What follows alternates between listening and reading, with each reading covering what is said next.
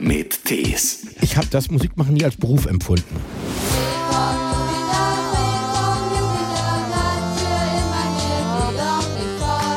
Definitiv habe ich mit dem Stück massive Probleme. Und tatsächlich hatte ich mir auch oft in Hypnose rauszufinden, was so mit mir und dem Stück los ist. Leider hat die Hypnose bei mir nicht funktioniert.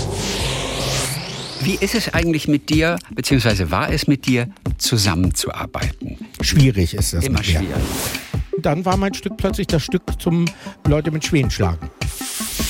Es musste sogar mal eine Platte wieder eingestampft werden, weil mir dann der Titel doch nicht gefiel. Ich bin freundlich, also ich bin jetzt kein aggressiver Despot oder sowas. Insofern wusste ich mir nicht weiter zu helfen, als von der Bahre zu springen, aus dem Klassenraum zu rennen und die Schule auf schnellsten Wege zu verlassen. Und der Lehrer hinter mir her. Ein Podcast von SWR3. Mein Name ist Christian Thees und Andreas Dorau ist in Hamburg. Ja, Sänger, Komponist, Filmemacher, bisschen Exzentriker, Genie auch? Genie, nein, Andreas? nein, nein, nein. Gar nicht? Also nicht so ein bisschen Genie? Äh, weiß ich nicht, ich finde das Genie irgendwie äh, furchtbar. Ja. Gut. Also kein Musiker auf jeden Fall. Das war immer ganz wichtig, oder? Das ist mir wichtig, weil tatsächlich zum einen äh, kann ich kein Instrument wirklich drei Minuten durchspielen und das ist für mich ein Musiker und äh, äh, und eben tatsächlich mein Zugang zur Musik ist Tonträger herstellen und tatsächlich Ja. nicht ein Instrument spielen. Ja, Aber du spielst Gitarre. Also ganz schlecht. Aber, aber du, das steht bei Spotify, steht, Andreas Dorau continues to be one of Germany's top vocalists. Also das ist schon mal geil, oder? Das ist natürlich auch totaler Schwachsinn. Also äh, äh, bin definitiv kein guter Sänger. Ja, Obwohl Vocalist ist ja tatsächlich was anderes als Sänger. Ja. wenn man es mal ganz genau betrachtet. Also Vocalist ist ja nur die Stimme und Ja. hat ist ja nicht automatisch, dass der Mensch singen äh, äh, Töne treffen muss. Wobei das da wahrscheinlich schon mit gemeint ist, oder? Äh, Ist wahrscheinlich mit gemeint, aber wenn man es ganz genau nimmt, ist es, äh, äh, kann man es auseinandernehmen. Klasse. Und dann playing guitar since childhood. Dora was barely in his teens when he released his debut single, The Laughing Pope. Also, ich meine, ey, du spielst Gitarre seit du Kind bist? Äh, ich habe tatsächlich neun Gitarrenlehrer verschlissen. Nein, das ist nicht wahr. Doch. Die wussten nicht voneinander. Sonst Äh, hätte dich die waren nacheinander. Die waren nacheinander und tatsächlich, ich war faul und habe nie geübt. Aber bei neun, da hast du immer wieder den Versuch unternommen. Also du wolltest. Nein, sagen wir mal so, meine sehr mit mir sehr wohlwollende Schwester hat mich immer wieder zu neuen äh, und meine Mutter mich immer wieder zu neuen geschickt. Andreas bringt auf jeden Fall Platten raus, darauf können wir uns einigen. Und das regelmäßig. Da ist auch noch mal eine dabei gewesen, auf der es fast nur Refrains gab. Er hatte einen Top-Hit in Frankreich, Girls in Love. Du hast ein Gitarrenalbum herausgebracht, obwohl du keine Gitarren magst eigentlich. Ja, es ist, äh, also sagen wir mal, da ist, also Gitarrenalbum klingt dann gleich auch so übertrieben. Also auf der, auf, da auf den anderen Alben so gut wie nie ein, ein Seiteninstrument zu hören ist, äh, ist dort irgendwie tauchen öfter mal Gitarren auf. Aber Gitarrenalbum stellt man sich da irgendwie mächtige Gitarren vor. So äh, klingt das auch nicht. Ja. Ein sehr buntes Leben auf jeden Fall als Plattenrausbringer. Du hast viel erlebt im deutschen Kulturbetrieb, ein Leben auch voller kleiner Absurditäten und das fand ja auch Musiker und Bestsellerautor Sven Regner, der dein Leben als Ghostwriter aufgeschrieben hat. Dies ist jetzt schon Teil zwei deiner Geschichte, die Frau mit dem Arm. So, habe ich irgendwas Wesentliches vergessen aus deiner Vita? Ko- Kommt mir jetzt nicht so vor. Nicht, weil der friert. Da, da, das freut mich natürlich, wenn der vergessen wurde. du rennst ja auch schon ein bisschen davon, vor diesem Fred immer, den du als Schüler komponiert hast. Das war Teil einer AG. Bitte erzähl noch mal ganz kurz, Also- wie diese Nummer zustande kam. Ich hatte schon eine Single gemacht auf Zickzack Records und äh, war ein, also ich war auf einer Gesamtschule und auf der Gesamtschule war dann eine Schulprojektwoche und Schulprojektwoche war so, dass drei Stufen zusammengelegt wurden und äh, ich glaube eine Woche oder oder 14 Tage ging das, dann irgendwie sich zu einem Projekt zusammentun. Und ich war ursprünglich bei Fahrradfahren durch Hamburg und da man da als erstes sein Fahrrad reparieren musste, bin ich da gleich wieder ausgestiegen und bin dann mit starker Verspätung in den Kurs äh, Wir machen einen Popsong reingekommen und eigentlich erst zur, und das war ein Freitag, zur Aufforderung, ja, äh, äh, zu Montag bereitet doch mal auf euren Gitarren irgendwas vor oder schreibt einen Text oder sowas. Und ich hatte einen äh, bekannten Freund, Olaf Maurischardt, der in der Parallelklasse ging und äh, von dem ich wusste, dass er gut Keyboard spielt und hatte dem gesagt, komm, wir gehen ins Studio, ich kenne da jemand. Äh, äh, und dann haben wir das Backing für Fried vom Jupiter zu äh, am Wochenende aufgenommen. Und du hattest schon eine Platte aufgenommen vorher tatsächlich. Ja. Also du warst also schon deswegen im Business war, sozusagen. wusste ich eben tatsächlich, dass man Musik auch anders machen kann, als auf einer Gitarre rumzugurken. Und du hast diesen Song dann aber gegen den Willen deiner Lehrer verschickt. Die Nein, verschickt habe ich den auch nicht. Also, äh, es gab dann eben diese Schulaufnahme äh, und dann hatte die Schule mit all den Stücken, die da in, äh, äh entstanden sind, es waren glaube ich vier Stücke, eine, eine Single von gemacht und die hatte ich dann auf einem Fanbesuch den Leuten vom Atatak-Label vorgespielt. Äh, und die sagten, sie würden es gerne rausbringen. Und das waren Sommerferien immer noch. Äh, äh und äh, dann habe ich die Adresse vom Lehrer zu Hause rausgekriegt, habe den besucht und gefragt, hey, das ist doch toll, die wollen das rausbringen. Und er sagte, nein, das sei geistiges Eigentum der Schule, was ich später rausfand, totaler Schwachsinn ist. Auf jeden Fall, ich durfte es nicht rausbringen. Dann dachte ich mir aber, hey, die, äh, äh die Musik habe ich äh, am Wochenende auf eigene Kosten aufgenommen. Da können Sie mir da überhaupt nichts und habe dann einen Freund gebeten, der auf ein anderes Gymnasium ging, ob er mir nicht Mädchen in dem und dem Alter besorgen könnte, die das singen sollen. Und dann haben wir es nochmal neu aufgenommen und dann auf Atatak rausgebracht, den Gesang. Ja. Und der Lehrer, was hat er dann gesagt, nachdem Der hat das immer noch versucht, war? Ärger zu machen. Und heute? Was, was Gibt, wirklich. Äh, äh, Gibt es den noch heute? Das weiß ich nicht, interessiert mich auch nicht. Ich hoffe, es geht ihm nicht gut. Du hast auf jeden Fall versucht, diesen Song auch ein bisschen zu verdrängen, ein bisschen zu vergessen. Ja, und das wurde dir auch klar, als ihr eine Videodoku irgendwann mal über dich gedreht habt. Und du hast dann mit äh, deiner, deiner Kollegin Natalie ein Interview geführt und hast dann aber festgestellt, du hast eigentlich nur einen einzigen Satz zu diesem Text beigetragen. Das war eine schockierende Erkenntnis für dich, oder? Schockierend nicht, aber erhellend, sagen wir es mal so. Also tatsächlich, äh, äh sie erzählte eben auch, dass ich mir einbildete, viel mehr bei dem Stück gemacht zu haben, als ich tatsächlich gemacht habe. Ich bin vollkommen zufrieden. Also Musik bin ich ja und äh, äh, äh, vielleicht auch eben tatsächlich, da der Text nicht von mir ist, sondern eben nur dieser eine Satz, den ich dort spreche. Vielleicht hat das auch mit meinem Zugang zu dem Stück zu tun und nicht nur äh, äh das Neudeutsche Welle-Problem. Sehr amüsant auf jeden Fall diese kleine Geschichte, die er auch erzählt in Die Frau mit dem Arm, dass du dich bei dieser Reise für die Doku auch wirklich einmal selbst hast hypnotisieren lassen, um auf diese Art und Weise so ein bisschen mal noch mal wieder hervorzukramen, wie diese Platte damals, Fred vom Jupiter, wirklich entstanden ist. Nee, ich wollte wissen, wie ich das finde. Ach, weil du das nicht wusstest so. Äh, ja, eben tatsächlich äh, irgendwie, ich weiß, also definitiv habe ich mit dem Stück massive Probleme, aber was, was ist denn da jetzt? Und dann hatten wir, hatten wir eben diesen Hypnotiseur und tatsächlich hatte ich mir erhofft, durch in Hypnose rauszufinden, in mit der Befragung, was so mit mir und dem Stück los ist. Leider hat die Hypnose bei mir nicht funktioniert. Die hat nicht angeschlagen. Bei wem hatte sie denn mal funktioniert? Äh, äh, wir hatten eben diese Doku und Freund, äh, Sönke Held hatte vorgeschlagen, äh, lass uns doch äh, eben das Thema Fred muss in der Doku ja vorkommen. Lass uns doch das so äh, machen, dass wir eben zu dem Hypnosekönig gingen, den er aufgetrieben hatte. Ein sehr netter älterer Herr. Ja, und seriös, der, also seriös, oder? Also, ja, seriös, also kein, kein Scharlatan. Und mhm. der hatte eben tatsächlich testweise, hatte er den Kameraassi äh, hypnotisiert und das funktionierte sofort. Ja. Also äh, Du Bloß dich, bei mir eben leider nicht. Und du hast dich aber nicht getraut, das gleich zu enthüllen. Ist ja peinlich dem Hypnotiseur gegenüber auch, oder? Das war mir auch wirklich peinlich. Also tatsächlich, ich habe mich auch nicht absichtlich gewehrt oder so. Ich will jetzt äh, äh, äh, Kontrolle behalten. Ich fiel einfach partout nicht in Trance. Ja. Hast es aber nicht gesagt. Aber deine ganzen Bandkollegen, Freunde, die haben es gemerkt. Die haben es gemerkt, dass ja. du nicht richtig abgedriftet warst. Und hat es der Hypnotiseur bemerkt? Will man, will man das wissen? Ja, ich schon. Ich, ich weiß es nicht. Also wir haben nicht drüber gesprochen. Also wahrscheinlich haben beide Parteien das totgeschwiegen. Das war die Geschichte von Fred, mit dem auch alles irgendwie so ein bisschen anfing. Du wurdest seitdem auch immer mit der neuen deutschen Welle in Verbindung gebracht. Du zählst dich aber nicht wirklich dazu, oder? Naja, sagen wir es mal so, es gibt eigentlich zwei neue deutsche Wellen. Es gibt eine, die ging von 80 irgendwie bis 82. Da ging es eigentlich darum, das waren auch meistens unabhängig produzierte Tonträger. Und da ging es eigentlich darum, eine... Äh, oder der Versuch, eine andere Musik zu machen, also sowohl textlich als auch musikalisch, die jetzt nicht amerikanisch oder englisch klingt oder äh, Schlager oder Rock sein soll. Und äh, dann kam eben 82 tauchten dann eben die Hubert Kahrs und Markusse dieser Welt auf und dann war die Sache irgendwie erledigt, weil plötzlich man äh, äh das eine vom anderen nicht mehr unterscheiden konnte und eigentlich da die Intention des Musikmachens sich doch stark unterschieden. Viele deiner Geschichten aus dieser Zeit und allem, was dann folgte, vor allem natürlich, habt ihr eben aufgeschrieben in diesem Buch. Also der Sven Regner hat geschrieben, der kann ja auch sehr, sehr gut schreiben, aber hättest du das alles alleine geschrieben? Nein. Dann hättest du das Also, Geld nicht teilen müssen, Andreas. Darum geht's ja nicht.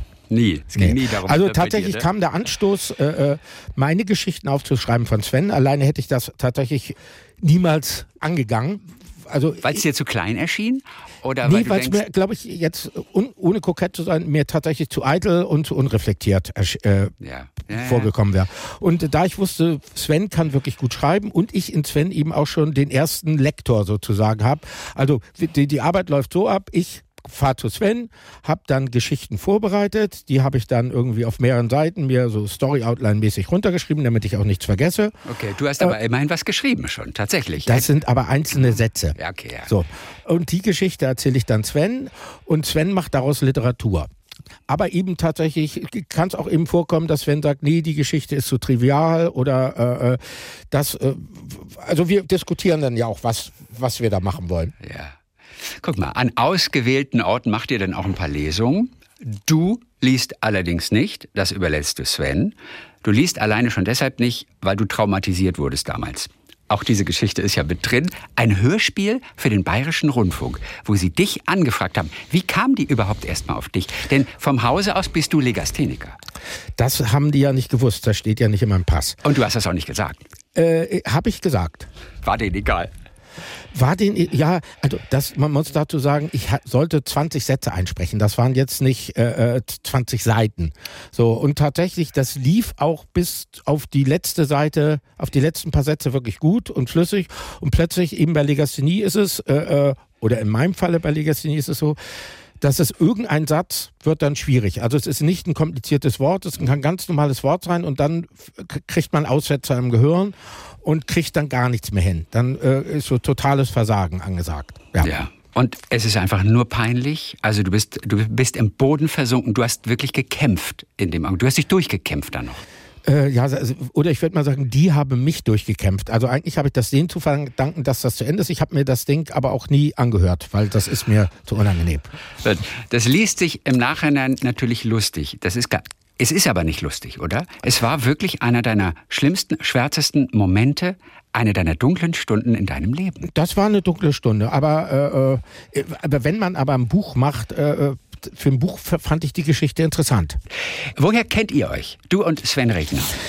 Äh, wir kennen uns seit 1981. Ähm, äh, Sven hat mit meinem damaligen Mitmusiker Christian Kellersmann äh, zusammen äh, Musikwissenschaften studiert. Und ich, der wusste, Sven spielt Trompete und wir suchten händeringend einen Trompeter. Und äh, dann habe ich Sven ange angesprochen, mich mit Sven getroffen und Sven wollte auch bei uns mitmachen. Dann kam aber, äh, wollte aber seine Freundin in Urlaub fahren und so kam es, dass er nie bei uns mitgemacht hat. Also es ging um eine Tournee, wo er mitspielen sollte und äh, die er dann aber aus Liebesgründen absagen musste. Aber seitdem kennen wir uns. Und eben ist Sven, äh, äh, die ersten Element of Crime Platten waren auch auf Attack, auf dem Label, auf dem ich auch war. Und dann waren wir auch gleichzeitig bei Universal. Also unsere Leben, Lebenswege gehen ziemlich parallel. Also insofern wusste ich auch eben tatsächlich, also als wir die Bücher geschrieben haben, alles von die Welten, von denen ich erzähle und die Person kennt äh, Sven zu 99 Prozent. Also insofern äh, musste ich da jetzt nicht einer dritten Person irgendwas über irgendwelche Leute oder Geflogenheiten erzählen. Was viele ja nicht mit dir in Verbindung bringen, ist, dass du eigentlich auch ein Videofilmer bist. Du hast an der Filmhochschule München studiert. Du hast nebenbei immer wieder Alben rausgebracht. Alben, die auch ihrer Zeit voraus waren. Oder aber auch komplett aus dem Raster fielen. Es ging nie um Geld bei dir, oder? Äh, Also Musik machen, äh, eben, ich wollte ja auch nicht, also das sind wir wieder beim Musiker sein. Ich habe das Musikmachen nie als Beruf empfunden. Also natürlich finde ich schön, wenn man, wenn es da Geld gibt, wenn da einem Geld zusteht, möchte ich das auch gerne haben. Aber das Musikmachen ist für mich irgendein Bedürfnis, so äh, Platten zu machen. Und äh, wenn ich lieber das eine so haben möchte und das womöglich einige Käufer vor den Kopf stößt, äh, kann ich dann auch nichts dafür, dann muss ich es trotzdem so machen und verzichte lieber auf die Hörer. Also es kommt von innen. Du, das sind, du, das, da muss was raus. Also das sind Songs, das sind Ideen, die müssen einfach geboren werden. Egal. Klingt jetzt schrecklich, aber irgendwie so ähnlich ist es. Deswegen also auch oft Schallplatten oder, oder Nummern unter Ausschluss ja fast schon der Öffentlichkeit. Wie konnte es passieren, dass Girls in Love zum Beispiel ein Hit wurde? Wie konnte denn das passieren? Also das war sehr seltsam. Das, wir sind im Jahr 1997 und äh, Girls in Love war äh, ne, die erste, erste Single-Auskopplung aus meinem Album 70 Minuten Musik ungeklärter Herkunft. Und es gab Remixe, äh, es gab zwei Remix-Maxis. Und eine Remix-Maxi war auf einem Label namens Ladomat von Charlotte Goltermann. Und die äh, hatten dann eine Lizenzanfrage von einem belgischen Dance-Label. Das belgische Dance-Label hat wiederum an ein italienisches Dance-Label weiter lizenziert, was in Frankreich groß war. Auf jeden Fall wurde es in Belgien Clubhit, dann wurde es in Frankreich Clubhit, dann wurden wir nach Frankreich eingeladen. Und zwar damals noch mit dem Remix. Äh, und die Italiener sagten, oh, wir haben jetzt auch das Original gehört, wir veröffentlichen jetzt nochmal. Und dann ging das Ding plötzlich auch im Radio los. Also das Ganze ist sehr seltsam, weil das Stück hat drei lange Strophen und ist in Deutsch. Mhm. Ja. Man muss einfach Glück haben. Oder war es eben Das nennt sich, das sind sogenannte Novelty-Hits. Novelty-Hits. Oder war das Faszinierende, dass es auf Deutsch war? War das damals was das Besonderes fürs Ausland? Für Frankreich, Belgien? Weiß man ja nie. Nee, also man wird es nie wirklich rausfinden. Äh, also äh, äh ich, ich weiß es nicht, ich konnte mich nur freuen. Es war ein aufregendes Abenteuer. Ich liebe ja auch den Ausdruck weißer Wal. Also ein Künstler freut sich ja, wenn er einen weißen Wal hat. Oder wie ist der richtige Fachterminus? Gibt es eben leider gar keinen. Den haben, wir, haben Sven und ich erfunden, Ach, den, den weißen. Habt ihr erfunden? Ja. Ich dachte, er sei in der Plattenindustrie nee, nee. durchaus gebräuchlich. Es gibt ja, es gibt ja in der wie hieß das, in der DDR gab es einen Ausdruck grüner Elefant. Sagt dir das was? Also, na, man, man, ich war, ich, also ich, ich habe nur einen rosa Elefanten im Kopf, aber den nicht in Verbindung mit der DDR. Was, was hieß es in der DDR? Das war in der DDR äh, äh, ein, ein, äh, ein Textelement, was sozusagen von, äh, äh von den staatlichen Organen, äh, was absichtlich in den Text reingetan wurde, damit die sich darüber aufregen, um ein anderes Element sozusagen äh, durch die Hintertür reinzukriegen, so dass sie was zum Aufregen hatten, um sozusagen äh, trojanisches Pferd, um tatsächlich durch die Hintertür dann mit etwas anderem an, an den vorbeizu äh, schleusen. Ach, wie cool. Welcher Song war das zum Beispiel? Fällt die gibt's äh, in der DDR-Musik. Ich weiß aber nicht, ob es ein rosa oder grüner Elefant war. Ja. Auf jeden Fall ist das ist aber wiederum ein feststehender Begriff. Ach, guck mal. Und ihr habt den Weißen Wall kreiert für einen Song, der nie als Hit irgendwie gedacht war und er wird plötzlich einer. Habe ich das richtig formuliert oder fehlt ja, Aspekt? Äh, also äh, die, die Geschichte dahinter ist, man hofft doch, also ich und bei Kollegen, von wenn ich mich unterhalte und sie mal fünf Minuten ehrlich sind, hofft man bei manchen Stücken, ach, man hat ein Stück über Gläserspülen geschrieben und hofft natürlich, dass irgendwann tatsächlich irgendwas mit Gläserspülen mal zum Skandal oder Fernsehsequenz und plötzlich das Stück von einem selber als die Hymne zum Gläserspülen wird. Also dass, dass ein Stück sozusagen sich über das Thema verselbstständigt. Ja, also sozusagen vergleichbar kulturell. mit einem Song zum Beispiel für eine Fußballweltmeisterschaft, der genau. natürlich bewusst geschrieben wurde, aber wann auch immer über die WM berichtet wird, wird dann gespielt. Sowas bloß in weniger stumpf. In weniger ja. stumpf, ja. genau, genau. Und sowas hast du dann auch bekommen mit dem Song Ossi mit Schwan was ja so ein typischer Titel ist eigentlich auch für Andreas Dorau. Ne? Also über, über Titelfindung können wir nachher auch nochmal sprechen. Aber Ossi mit Schwart ist schon mal ganz toll, denn es war eine Geschichte, die ich nicht kannte, die ich nie mitbekommen hatte im Fernsehen oder aber auch in der Presse, komischerweise. Weißt du noch, wann du diese Geschichte gelesen oder gehört hast? Also ich muss dazu sagen, der Text ist von Carsten Friedrichs, dem Sänger der Liga der gewöhnlichen Gentlemen. Ja. Und der hatte die Geschichte entdeckt. Äh, das, ich, ich weiß jetzt leider, da ich das Buch nicht vor mir habe, nicht mehr genau, in welchem Jahr sich die Geschichte wirklich zugetragen hat. Also zum Zeitpunkt, als das Stück raus war, war die Geschichte, glaube ich, schon zehn Jahre alt. Es ging um ein Skandal in München äh, am an der Isar, äh, Grillen, Hochsommer und äh, tatsächlich wurde ein, ein Ostdeutscher von zwei jungen bayerischen Männern erst beschimpft und dann äh, später angegriffen und zwar mit einem Schwan geschlagen. Also was man sich kaum vorstellt, der, einer der jungen Männer muss den Schwan am Hals gepackt haben und mit dem Schwankörper auf den armen Kerl da eingedroschen haben. Und dann, das Stück kam raus und dann äh, war einer dieser beiden Attentäter äh, Bachelor, also der, der Bachelor. Und äh, irgendwann kriegt er jemand äh, aus der Presse raus. Also aus der dass, Fernsehsendung. Der, aus der Fernsehsendung der, der, Bachelor, dass dieser Bachelor eine, eine kriminelle Vorgeschichte hatte. Also der leugnet bis heute, dass er das war aber manchmal auch wieder nicht. Das sind, ist sehr verworren, aber es sieht ziemlich so aus, als ob er das war. Er war verurteilt worden. Ja, ja, er war dazu verurteilt. Okay. Also es gab eine, äh, äh, ein Urteil zu dem Ding. Ja. So, und, und, und, diese Geschichte ist natürlich völlig absurd. Und die hat jemand rausgekramt für den Bachelor. Und dann lief der Song dauernd. Dann haben die, dann haben die im Archiv offensichtlich haben sie, haben sie das gut abgespeichert gehabt. Genau, eben die Geschichte wurde dann medial immer größer, immer größer sozusagen. Und dann äh, kam eben äh, erst Printmedien und dann äh, Online-Medien und so weiter drauf. Huch, da gibt es ja auch ein Stück zu dem Thema. Und dann war mein Stück plötzlich das Stück zum Leute mit Schwänen schlagen. Ossi mit Schwan. Und erinnerst du dich noch, an den Moment, als du das mitbekommen hast, als dir das jemand gesagt hat oder als jemand es angefragt hat, ob sie es verwenden dürfen? Ja, das war Torben Kaiser. Der hatte das äh, entdeckt, dass da plötzlich was durch die Decke geht. Und äh, ich war total baff. Also das hat mich einer meiner schönsten Momente, die Nachricht zu bekommen. Ja. Also, also ist, du freust dich schon auch über Erfolg, oder? Ja, weil du ja es nie auf Erfolg anlegst. Also äh, ich sag mal, irgendwie Erfolg zu meinen Bedingungen, sagen wir es mal so. Also nicht dem Erfolg hinterherrennen und es dem Leuten recht machen wollen, sondern man kann sich ja einigen. Ich gebe das und ihr mögt gern das und treffen wir uns irgendwo in der Mitte. Andreas Dorau, Bedingungen. Wie würdest du die umschreiben in drei Sätzen? Das geht nicht. das, die Frage ist zu kompliziert. Äh, zu komplex. Es, es ist äh, zu komplex. Es ist, dabei sind deine Songs ja oft auch gar nicht so komplex.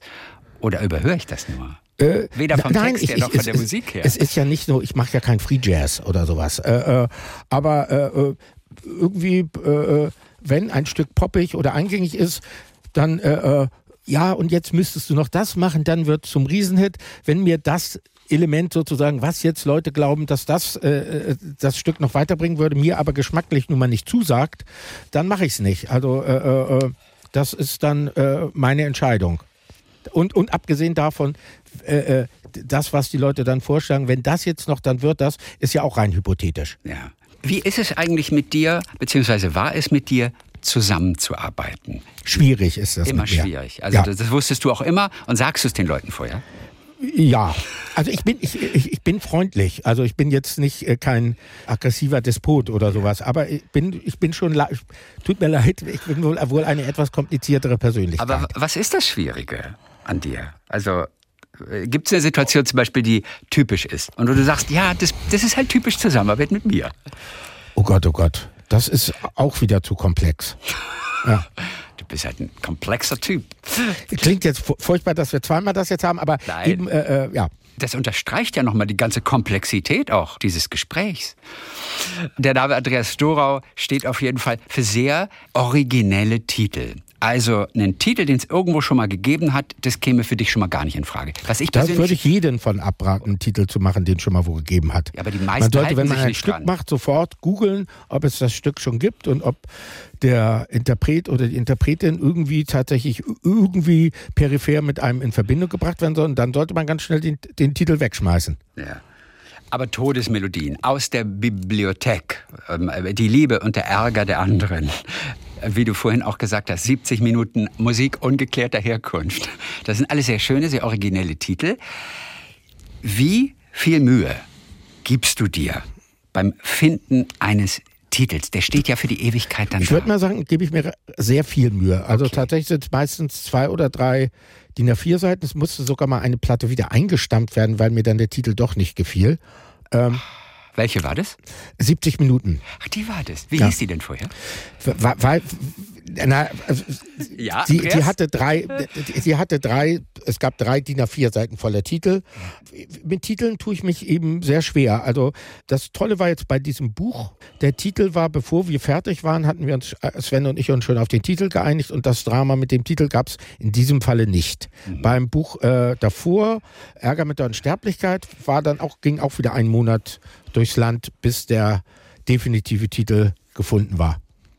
Und wer hat sich quergestellt? Ich. Du, äh, du okay. Also, ob, obwohl es ja immerhin ein Titel deines Albums war. Ärger mit der Unsterblichkeit, auch ein toller Titel. Er weckt sofort Aufmerksamkeit.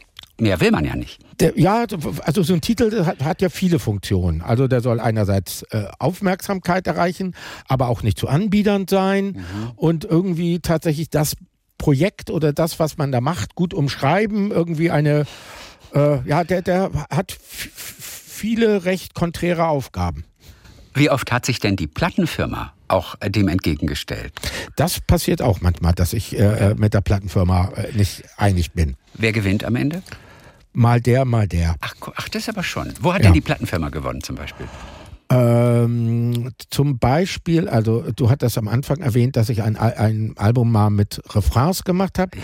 Ich hatte öfter Stücke, die tatsächlich nur aus einem Refrain bestanden und die Plattenfirma mochte das Stück und dann bestanden sie aber darauf, dass ich noch eine Strophe mache. Und dann dachte ich ihnen, hey, ihr mögt doch das Stück. Wieso braucht ihr denn jetzt eine Strophe? Bloß weil das so macht, weil man, weil man das so, weil es so im Lehrbuch steht. Überlegt doch mal, euch gefällt, euch gefällt es doch. Also wieso äh, müsst ihr denn da jetzt, äh, plus eben dieser Refrain sagte alles aus. Also die Strophe hätten nur noch Fallbeispiele zu diesem Refrain sein müssen, die emotional oder erzählerisch gar nicht nötig gewesen wären.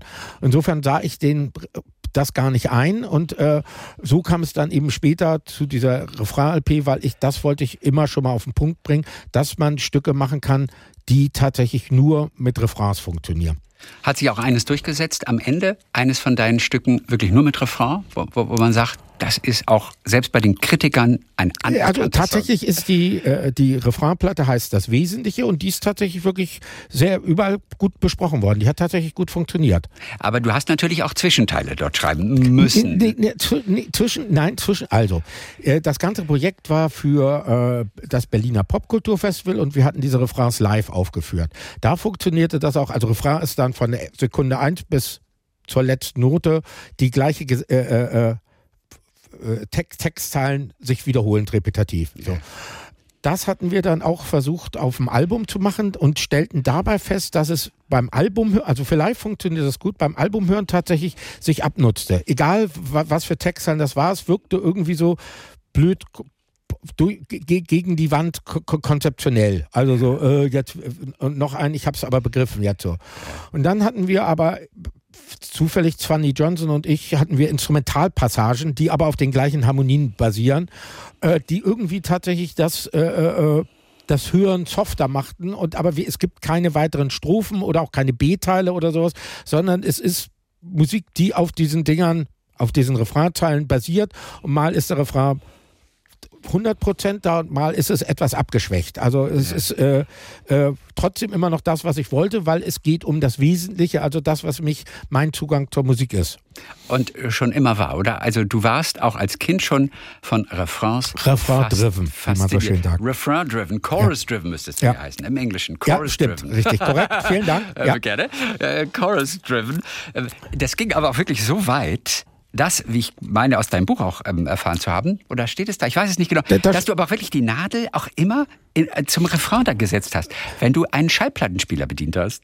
Äh, äh ja, tatsächlich. Mich hat wirklich, äh, äh mir haben ganz viele Stücke stören mich die Strophen. Also tatsächlich, der, die brauche ich nicht und das ist irgendwie so eine, ja, hat sich irgendwie so eingebürgert, dass man das so macht, aber tatsächlich ein Stück kann meines Erachtens in sehr vielen Fällen als Popstück auch funktionieren, ohne tatsächlich diese äh, Verse, Chorus, Verse, Chorus, äh, Middle Eight äh, äh, und so. Also das ist äh, tatsächlich so eine Riegel, die Leute glauben, das ist aber tatsächlich, halte ich in vielen Fällen unnö für unnötig.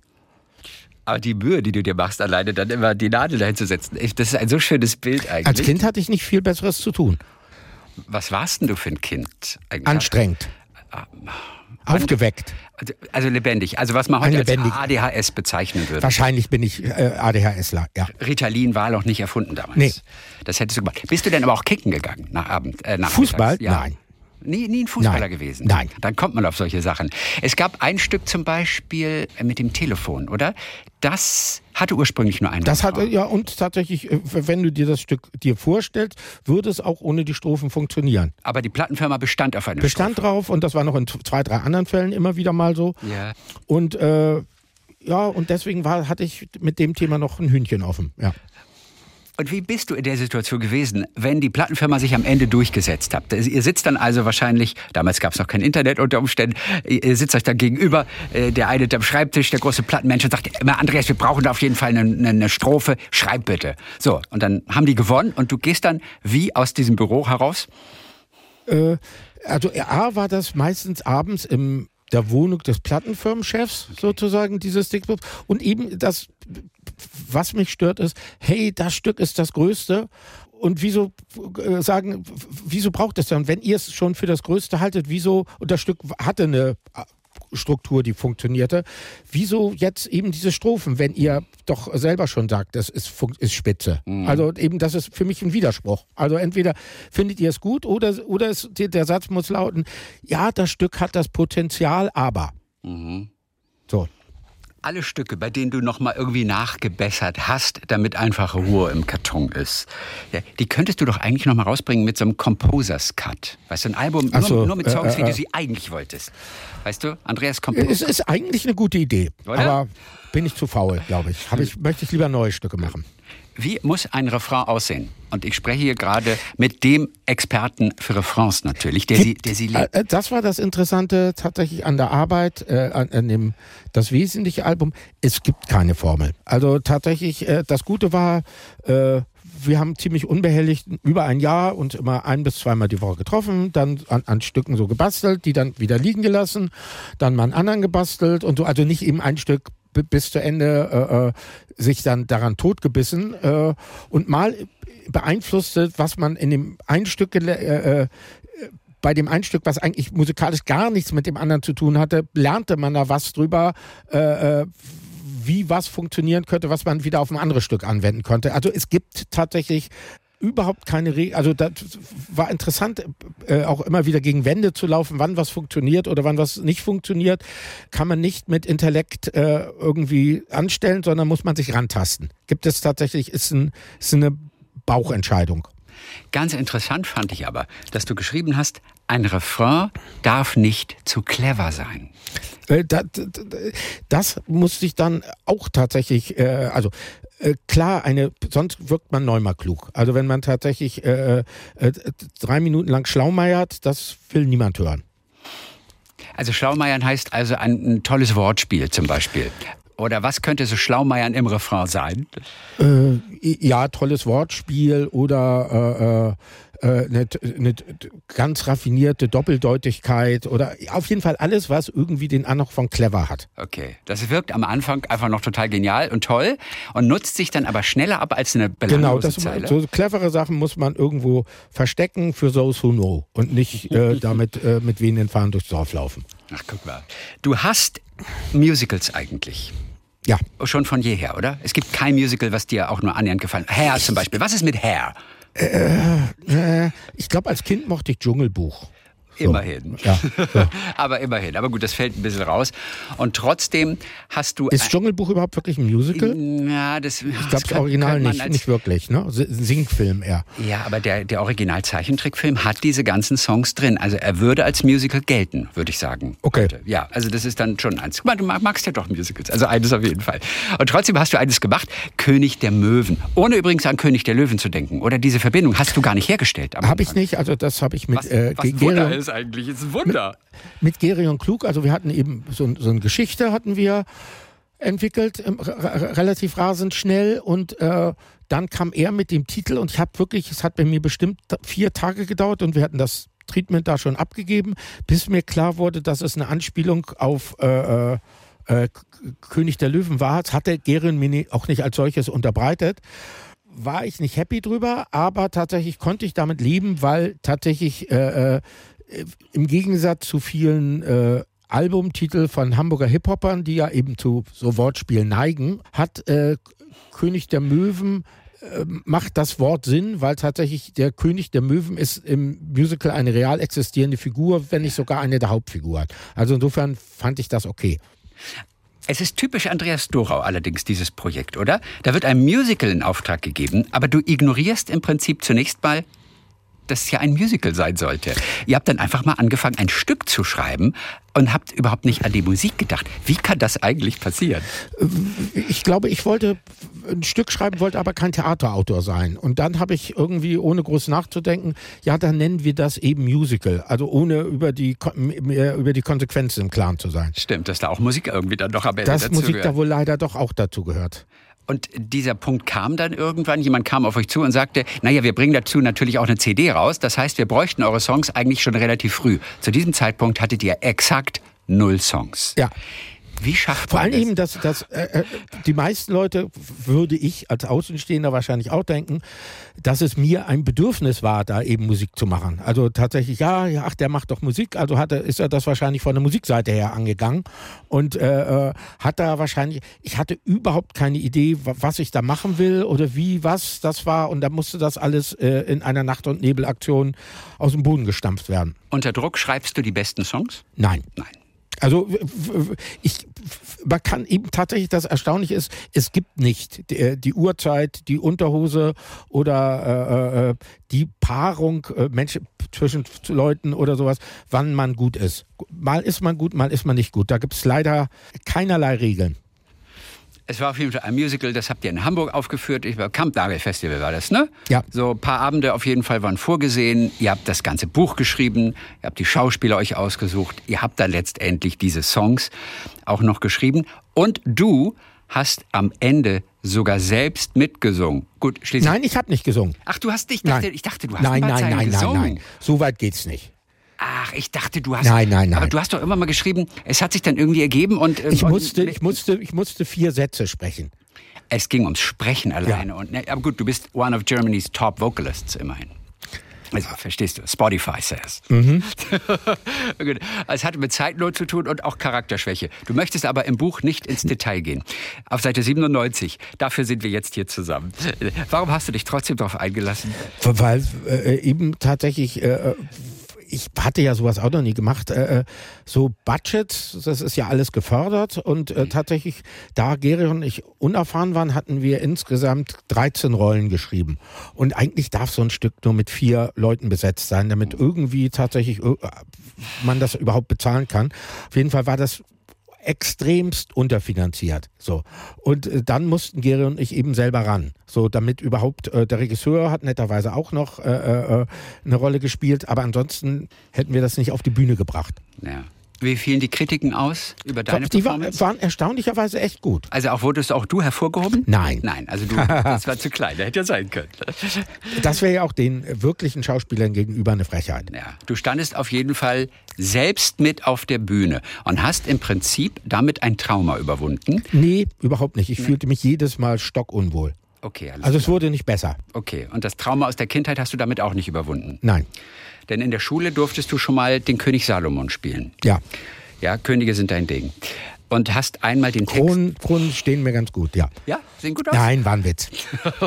ja, Kronen im Mund oder auf dem Kopf? Hahaha. Hahaha. Damals auf jeden Fall, und das finde ich aber wirklich erstaunlich, und ich habe mich gefragt, ob diese Geschichte wirklich so stimmt. Du bist von der Bühne gerannt. Nee, ich bin von der Bahre gesprungen. Du bist von der Bahre gesprungen. Also ich war ja König und wurde, war König Salomon und wurde auf einer Bahre von zwei anderen Mitschülern hinten und vorne reingetragen.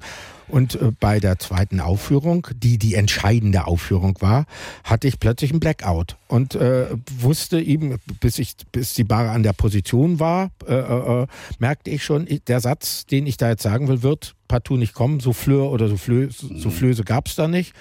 Insofern wusste ich mir nicht weiter zu helfen, als von der Barre zu springen, aus dem Klassenraum zu rennen und die Schule auf schnellsten Wege zu verlassen. Und der Lehrer hinter mir her. Wie weit ist der gelaufen? Weiß ich nicht mehr. Also auf jeden Fall, ich bin um mein Leben gerannt. Und die Vorstellung wurde wirklich abgebrochen. Ja, weil, ja, der Lehrer war ja auch verschwunden. Ja. Die konnten nicht ohne den Lehrer weiterspielen. Nein, der musste wahrscheinlich die ganzen Anweisungen geben, oder? Wahrscheinlich, ich weiß jetzt nicht mehr. Aber auf jeden Fall war abgebrochen danach, ja. Wie war das, als du am Tag darauf in die Schule gegangen bist? Ich glaube, es hat, es gab, glaube ich, kaum Ärger, interessanterweise. Es war jetzt nicht irgendwie, dass meine Mitschüler, äh, du hast uns die Sache, ich glaube, da hatte keiner riesengroße Lust, dass irgendwie das ein Bedürfnis war, dieses Stück da auf die Bühne. Also, es, es kann mich nicht entsinnen, tatsächlich, wenn ich in mich reinhöre, dass es irgendwie tatsächlich für mein weiteres Leben oder für die nächsten Schultage irgendwie unangenehm oder ich war weder Held noch irgendwie der Buhmann irgendwie. Das ist, was Einfach so, man ist zur Tagesordnung wieder übergegangen. Ach, guck mal, was wirklich toll ist. Was wirklich, wirklich toll. Aber, aber es, waren, es waren doch schon Aufführungen mit Eltern und sowas. Es waren zwei Aufführungen. Es war die erste, die ja. war irgendwie für Mitschüler oder sowas und die zweite war die berühmte mit Eltern mhm. und bliblablub und Schuldirektor und so und die hat eben dann nicht, die dauerte nur drei Minuten. Und da, oh, drei Minuten sogar. Und deine Eltern waren aber auch dabei? Ich glaube ja. Ich war, ich war, wie gesagt, ich, vielleicht ja. verdränge ich da auch was. Ja. Auf jeden Fall. Ich glaube, die Leute hatten eher Mitleid mit mir. Es ist eine der Geschichten auf jeden Fall aus diesem Buch, Die Frau mit dem Arm. Und ich fand es ganz erstaunlich, dass ihr nach dieser kleinen Geschichte mit der Frau mit dem Arm dieses ganze Buch benannt habt. Denn das ist ja eigentlich wirklich auch so ein sehr kleines, fast schon unauffälliges Kapitel im Gegensatz zu anderen kleinen Geschichten dort. Warum ich glaube, wir, glaub, wir fanden einfach, dass, dass es gut klingt. Ja. Die Frau mit dem Arm, die ja eigentlich zwei Arme hatte, oder?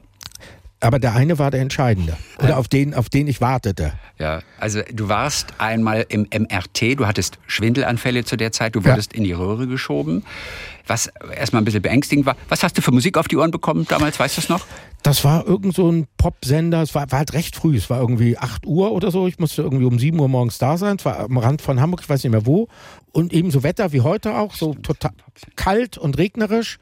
Ich kriegte, also die Musik hat mir total gute Laune gemacht und ich sollte von dieser besagten Frau, die sehr, sehr unfreundlich war, obwohl ich mich bemühte, freundlich zu sein, taute sie partout nicht auf. Äh, auf jeden, sie blieb unfreundlich, sagte mir irgendwie, es gibt ein äh, äh, Kontrastmittel, was irgendwann äh, äh, in mich eindringen wird und das könnte ein bisschen unangenehm werden und sie würde den Arm heben, sozusagen, wenn das losgeht. Mhm. Und ich lag da, lag da und hörte diese schöne Musik und da kam kein Arm, da kam die Frau mit dem Arm, kam, der Arm erschien nicht und irgendwann kam dann auch das Kontrastmittel und das war dann tatsächlich recht unangenehm. Okay, aber es ging letztendlich gut aus. Es war soweit alles okay. Aber ein, ja, sehr bemerkenswerter Satz, den du danach hörtest. Sie haben dann auf die Bilder geguckt und dann hieß es, Sie haben ein signifikant übergroßes Gehirn. Was wurde denn daraus? Was machst du mit deinem übermäßig Also erstmal habe ich mich natürlich sehr gefreut. Äh, klingt gut, ne? Klingt erstmal gut. Ja. Bei irgendwie so, äh, hab dann aber auch nachgelesen, also äh, erstmal sage ich ja, äh, äh, gro große Villa, aber nicht alle Räume beheizt, so. Ähm, und äh, äh, dass das gar nicht zu bedeuten hat. Also es, es, Wale haben ja auch ein übergroßes Gehirn. Stimmt. Und letztendlich es ist einfach so, auch durchaus normal. Viele von uns haben möglicherweise ein übergroßes Gehirn. Und wissen sie nicht. Aber man klingt irgendwie gut, dass man ein übergroßes Gehirn hat. Ich fand irgendwie, war irgendwie stolz drauf. Also doch ein bisschen Genie vielleicht. Weißt du, also möglicherweise. Möglicherweise. Ich weiß ja nicht, was in den Räumen da oben los ist. Was haben deine Eltern eigentlich zu deiner Musik gesagt, schon damals? Inwiefern haben die sich auch wirklich dafür interessiert?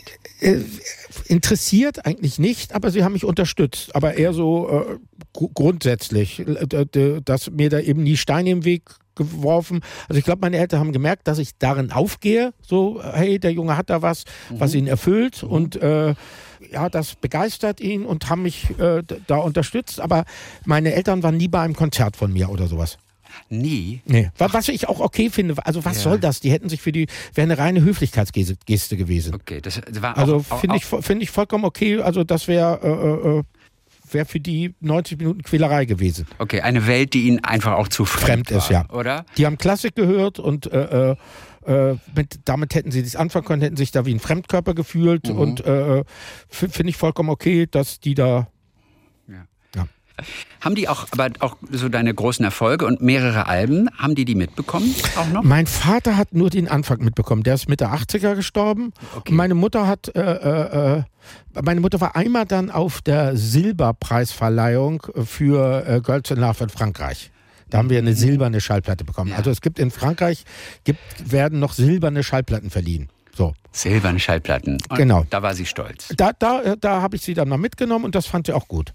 Aber da hat sie dann auch zur Unterstützung eine Tante von mir und noch einen Cousin mitgenommen, also dass sie da nicht ganz allein hin musste. Aber da ist sie dann mal mitgegangen. Wie stand dein Vater zur Popmusik? Der war Pfarrer, auch mit einer bewegenden Geschichte. Ne? Der wurde inhaftiert in Zeiten des Nationalsozialismus. Also der hat auch, auch, auch natürlich ganz, ganz harte Zeiten miterlebt.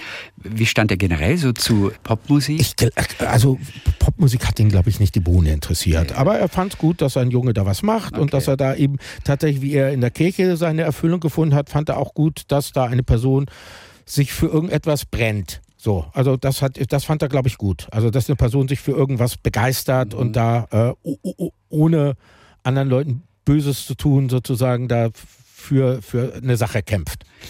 Nachdem auch eine Straße benannt wurde, Viele denken Oder unkorrupierbar, unkorrupierbar für eine Sache kämpft, sagen wir es mal so. Okay. Ho, ho, ho. der Dorausstieg in, in Hamburg, weiß gar nicht, in welchem Stadtteil steht der? Ist der in deinem Tondorf. Stadtteil? In Tondorf. Tondorf, wo du auch zu Hause warst, wo du ja. auch aufgewachsen ja. bist. Bist du denn auch der Kirche sehr nahe gewesen, durch deinen Vater? Äh, ich würde sagen, ich bin immer noch Christ. Okay. So, aber äh, ich gehe nicht jetzt sonntags in die Kirche. Aber äh, mhm. also tatsächlich, äh, ich mag die, äh, das ethische Denken. So. Der Name Dora auf jeden Fall ist sozusagen sehr prominent vertreten in Hamburg durch eine eigene Straße. Udo Lindenberg hat aber nicht geglaubt damals, dass das dein echter Name ist. Warum hat er dir das nicht geglaubt? Ich finde, der klingt doch gar nicht so wie so ein Künstlername, Andrea, Andreas Dorau.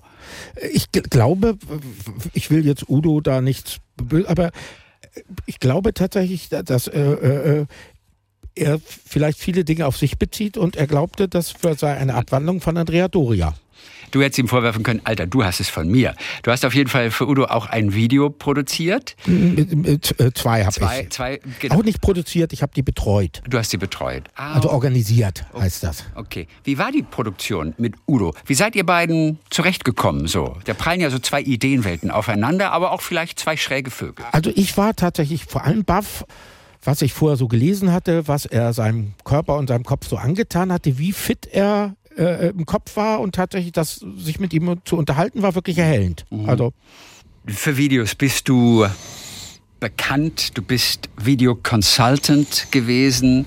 Ähm, wie hieß die Funktion noch damals? Die gab es ja quasi. Also gab Video, Video Commissioner oder äh, Video Consultant. Okay, dann war beide. das ja. War, wusste keiner so genau in der Zeit damals, was das genau heißen sollte. du eigentlich auch nicht, aber du hast es erstmal gemacht. Du wurdest angestellt.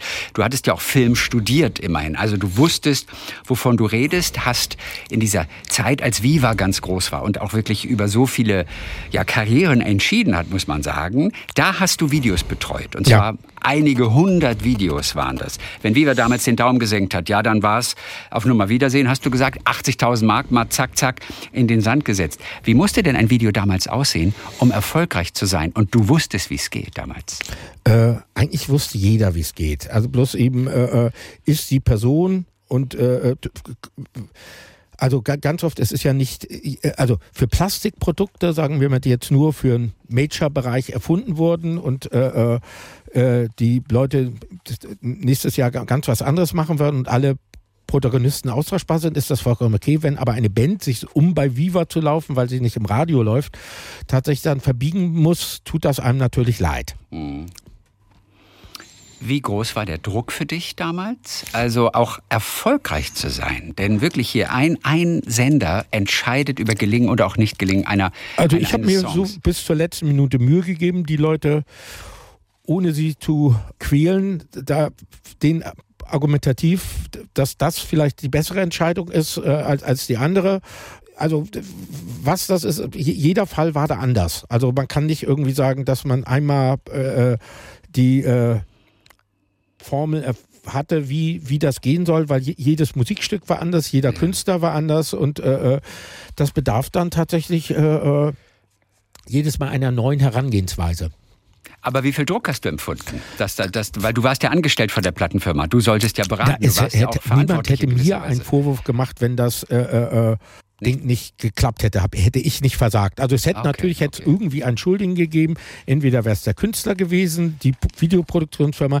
Natürlich hätte irgendeiner wäre zum Buhmann erklärt worden, aber äh, äh, wahrscheinlich auch zu Unrecht. Aber ich wäre es nicht gewesen. Trotzdem ich, hatte ich Lust drauf, mir da Mühe zu geben und die Sache ernst zu nehmen und nicht äh, äh Dienst nach Vorschrift zu machen. Und du hast den Job nicht wegen des Gelds gemacht damals? Nee, weil ich tatsächlich ich mag Musikvideos, weil ich, für mich ist ein Musikvideo der letzte Schritt sozusagen. Man hat ein Musikstück, dann hat man ein Plattencover und dann hat man das Musikvideo und das Musikvideo ist sozusagen die letzte Möglichkeit in der Öffentlichkeit sozusagen Kurskorrekturen vorzunehmen. Das heißt sozusagen, will ich ein bisschen, oh, der, ein Stück hat verschiedene kann man unter verschiedenen Gesichtsweisen nehmen oder kann man lesen, sagen wir es mal so. Man kann irgendwie Tendenzen verstärken oder Tendenzen abmindern oder dass es Nähe zu solchen Stücken forcieren oder auch wiederum abmindern. Das finde ich wirklich sehr interessant oder sich von irgendwas abgrenzen, dass man eben, das ist der letzte, äh, das letzte i-Tüpfelchen Widerstück in der Öffentlichkeit wahrgenommen wird. insofern finde ich da, dass man sich da bis zur letzten Minute Mühe geben sollte, da äh, dieses äh, sich damit zu beschäftigen. Weißt du, was mich bis heute ärgert? Bis heute ärgert mich, dass die Videos, wie sie gezeigt werden, ganz oft überhaupt nichts mit dem Text zu tun haben. Das, das, das, das sind zwei. Das hat, das, das hat ganz wie, simple Gründe. Wie eine Schere auseinander. Nee, nee, also, das kann ich dir erklären. Äh, wenn ein Musikstück tatsächlich, also äh, äh oder noch schlimmer, wenn mehrere Musikstücke tatsächlich eins zu eins den Text abbilden würden, wie wenn, wenn jemand jetzt von irgendwas ganz Schrecklichem oder so, das kannst du doch nicht äh, eins zu eins abbilden. Vor allem zerstörst du doch die Illusion sozusagen, die poetische Illusion sozusagen, wie ist diese Liebesgeschichte oder wie sah dieser Johnny da in dem Stück aus oder so. Das will doch kein Mensch sehen. Das soll doch irgendwie der Fantasie der, des Hörers äh, äh, über, überlassen bleiben, sozusagen wie die besungene Person oder diese besungene Beziehung oder dieses besungene Landschaft oder was weiß ich. Insofern nimmt man dann entweder gar nichts, was auf die Story eingeht, oder eine, aber das macht doch gar keinen Sinn irgendwie, wenn es überhaupt gar nichts mit dem Text zu tun hat. Und man filmt irgendwie Nein, man Quatsch. findet einmal. Ja. ja. Aber äh, stell dir jetzt wirklich einfach mal vor, du würdest eins zu eins den, den Text mit den bescheidenen Mitteln eines Videobudgets versuchen abzubilden. Das ist tatsächlich nicht im Sinne des äh, äh würde tatsächlich, wenn, mal kann, da, kann man das machen, aber stell dir vor, alle Musik würden, Musikvideos würden nach der Formel funktionieren, das äh, ist po Poesie zerstörend. Das wären alles kleine Filme. Das ist ja wie als hätte ich einen Kinofilm das sind als ja auch teilweise. also, was ganz äh, anderes. Eben, man kann bei Musikvideos nicht äh, äh, Punkt, Punkt, Komma, Strich, fertig ist das Mondgesicht. Das muss man, je, jedes Musikstück bedarf einer anderen Behandlung. Das weiß ich ja auch, das ja. verstehe ich ja auch. Nur wenn so gar, das so gar keinen Sinn ergibt, da habe ich mich manchmal wirklich so oft geärgert. Also in den 90ern, da waren die, die, Videos waren strunzdoof und, und schrecklich, da, da müssen wir nicht drüber reden. Aber die Lösung, die, äh, den Text eins zu eins äh, äh, äh, zu bebildern, ist auch nicht die Lösung, leider. Mir würde ja auch nur reichen, auch nur annähernd in die gleiche Richtung zu gehen. Ich, ich bin ja eher der Meinung, dass man gar nicht auf den Text, sondern auf die Stimmung gehen sollte. Ah, okay. Eigentlich sozusagen, was ist denn Musik in erster Linie? Musik ist doch in erster Linie eine Stimmung und der Text ist auch nur Stimmungs-, ein stimmungsunterstützendes Element. Und eigentlich ja. muss man gucken, was ist denn diese Stimmung oder aus was für verschiedenen Stimmungen speist sich diese Stimmung. Und dann eigentlich versuchen, eigentlich eher auf die Stimmung der Musik zu gehen und den, den emotionalen Charakter der Musik verstärken. Aber der Text ist dann ja eigentlich wurscht. Und das der Text ist dann einfach nur noch eine Klarinette. Aber das kannst du natürlich auch nicht wollen, weil du ja auch auf den Text immer. Solange man ihn nicht gegenarbeitet, ist doch okay. Aber solange man ihn eben tatsächlich interpretierbar lässt, finde ich das okay. Andreas, so, wenn, wir, wenn unsere Wege sich gleich trennen, wie sieht ein restlicher Tag noch aus? Was, was ich habe jetzt gleich noch zwei Telefonate und dann wollte ich mir einen Pullover kaufen. Ach hör mal, das ist ja fast schon Freizeitaktivität dann eigentlich. Nee, nee, ich muss mich beeilen, weil äh, äh ich glaube, die Pullover äh, äh, werden bald wieder in, äh, in die Lager ge gebracht. Dann äh, sagen wir mal Dankeschön für heute. Andreas Dorau, der ach, so viele wunderbare, auch kleine, absurde Geschichten in seinem Leben versammelt hat schon. Und über die wird jetzt geschrieben, zusammen mit Sven Regner, der sie aufgeschrieben hat. Mit ihm zusammen. Ihr beiden geht auch auf Lesung und das wird sicherlich wieder eine ganz besondere Veranstaltung. Auch du plauderst natürlich auch ein bisschen aus dem Nähkästchen, denn der Andreas ist ein bisschen anders als die anderen Kinder in der Straße, würde ich sagen. Und war das auch früher schon als, als Jugendlicher definitiv so? Äh, also tatsächlich, äh, ob es an mir nur lag, aber tatsächlich, da ich der Sohn vom Pastor lag, hatte ich unfreiwillig sowieso schon eine Sonderstellung. Also äh, äh was mal Vorteile hatte, aber auch irgendwie tatsächlich auch äh, oder Vorteile, die ich gar nicht haben wollte. Also, dass ich bevorzugt wurde und um diese, um diese Bevorzugung gerne drumherum gekommen wäre. Also tatsächlich mir Sachen verziehen wurde, lass den mal, das ist der Sohn vom Pastor, der darf das. Das ist auch nicht schön. Musik ist auf jeden Fall dein Leben. Und du bastelst auch schon wieder an neuen Sachen, egal ob jemand sich dafür interessiert oder nicht? Natürlich hoffe ich, ob das, dass sich jemand dafür interessiert, aber da ich, man, ist ja nicht in den Köpfen anderer. Also ich kann ja eigentlich nur davon ausgehen, gefällt es mir und dann hoffen, dass es anderen gefällt. Also das alles andere, das gefällt den Leuten, ist doch blanke Hypothese. Ja. Du hast aber nie das Gefühl gehabt, ich muss Geld verdienen, oder? Doch, ich muss ja auch Miete bezahlen, aber, äh, aber da gibt es ja verschiedene Möglichkeiten, Geld zu verdienen. Oh, aber äh, du, äh, du meinst, es geht schon auch mit der Musik und Schallplatten. Also ich sage mal noch Schallplatten. Ein, lustig, eine, wenn wir beide sprechen, sage ich immer Schallplatten. Als eine der Säulen. Als eine der Säulen. Oder reden wir doch von Tonträgern. Ja, eben drum, Schallplatten. Ja, ja. Aber ich habe das Gefühl, bei dir kann ich mit Schallplatten reden, weil ich immer noch im Kopf habe, wie du wunderbar die Nadel auf den Refrain übersetzt wieder. Ja, und, und abgesehen, Schallplatten verkaufen ja auch gut. Die ja, äh, haben sich mehr verkauft als CDs im letzten Jahr. Das Erstaunlicherweise, ich wollte ja tatsächlich mal mein Label überreden, lassen wir das doch mal mit der CD, weil ich CDs ja. nicht mag. Nee, die brauchst du Aber die jetzt. werden äh, erstaunlicherweise auch noch gut gekauft. Also tatsächlich, es ist nicht so, dass der Mensch Ü40 äh, nur noch, wenn er überhaupt haptisch kauft, Vinyl kauft, was ich mal dachte. Nein, tatsächlich, es gibt auch einen großen Kundenstamm, der tatsächlich CDs kauft immer noch. Ganz zum Schluss erklär mir nur noch diesen einen Satz. Du magst, ich, ich finde den Satz so herrlich, ich verachte Hobbys, ich finde sie feige und inkonsequent. Ja, ich habe nie verstanden, wieso Leute, äh, also ich krieg, man, man, trifft irgendwie Leute und die machen etwas mit einer totalen Begeisterung und wieso, wieso sie, das mache ich ja auch aus ihrer der, der Tätigkeit, für die sie sich begeistern, nicht ihren Lebensunterhalt machen, also oder ein Teil ihres Lebensunterhalts. Lebensunterhalt muss ich ja nicht aus einer Geldquelle speisen und äh, tatsächlich dann eben sich hinter so einem Hobby verstecken. Das ist mir rätselhaft und ja, kann, ich nicht nachvollziehen. Äh, ist noch Platz für eigentlich ein drittes Buch von dir und Sven in ein paar Das Jahren? weiß ich nicht, wie die Gesundheit da so mitmacht. Das zweite auf jeden Fall, das ist jetzt ganz neu und frisch herausgekommen. Sven Regner zusammen mit Andreas Dorau und die Frau mit dem Arm. Dann sagen wir ganz herzlichen Dank für heute. Ich bedanke mich. Und viele Grüße nach Hamburg. Jo, Dankeschön. Talk mit Tees.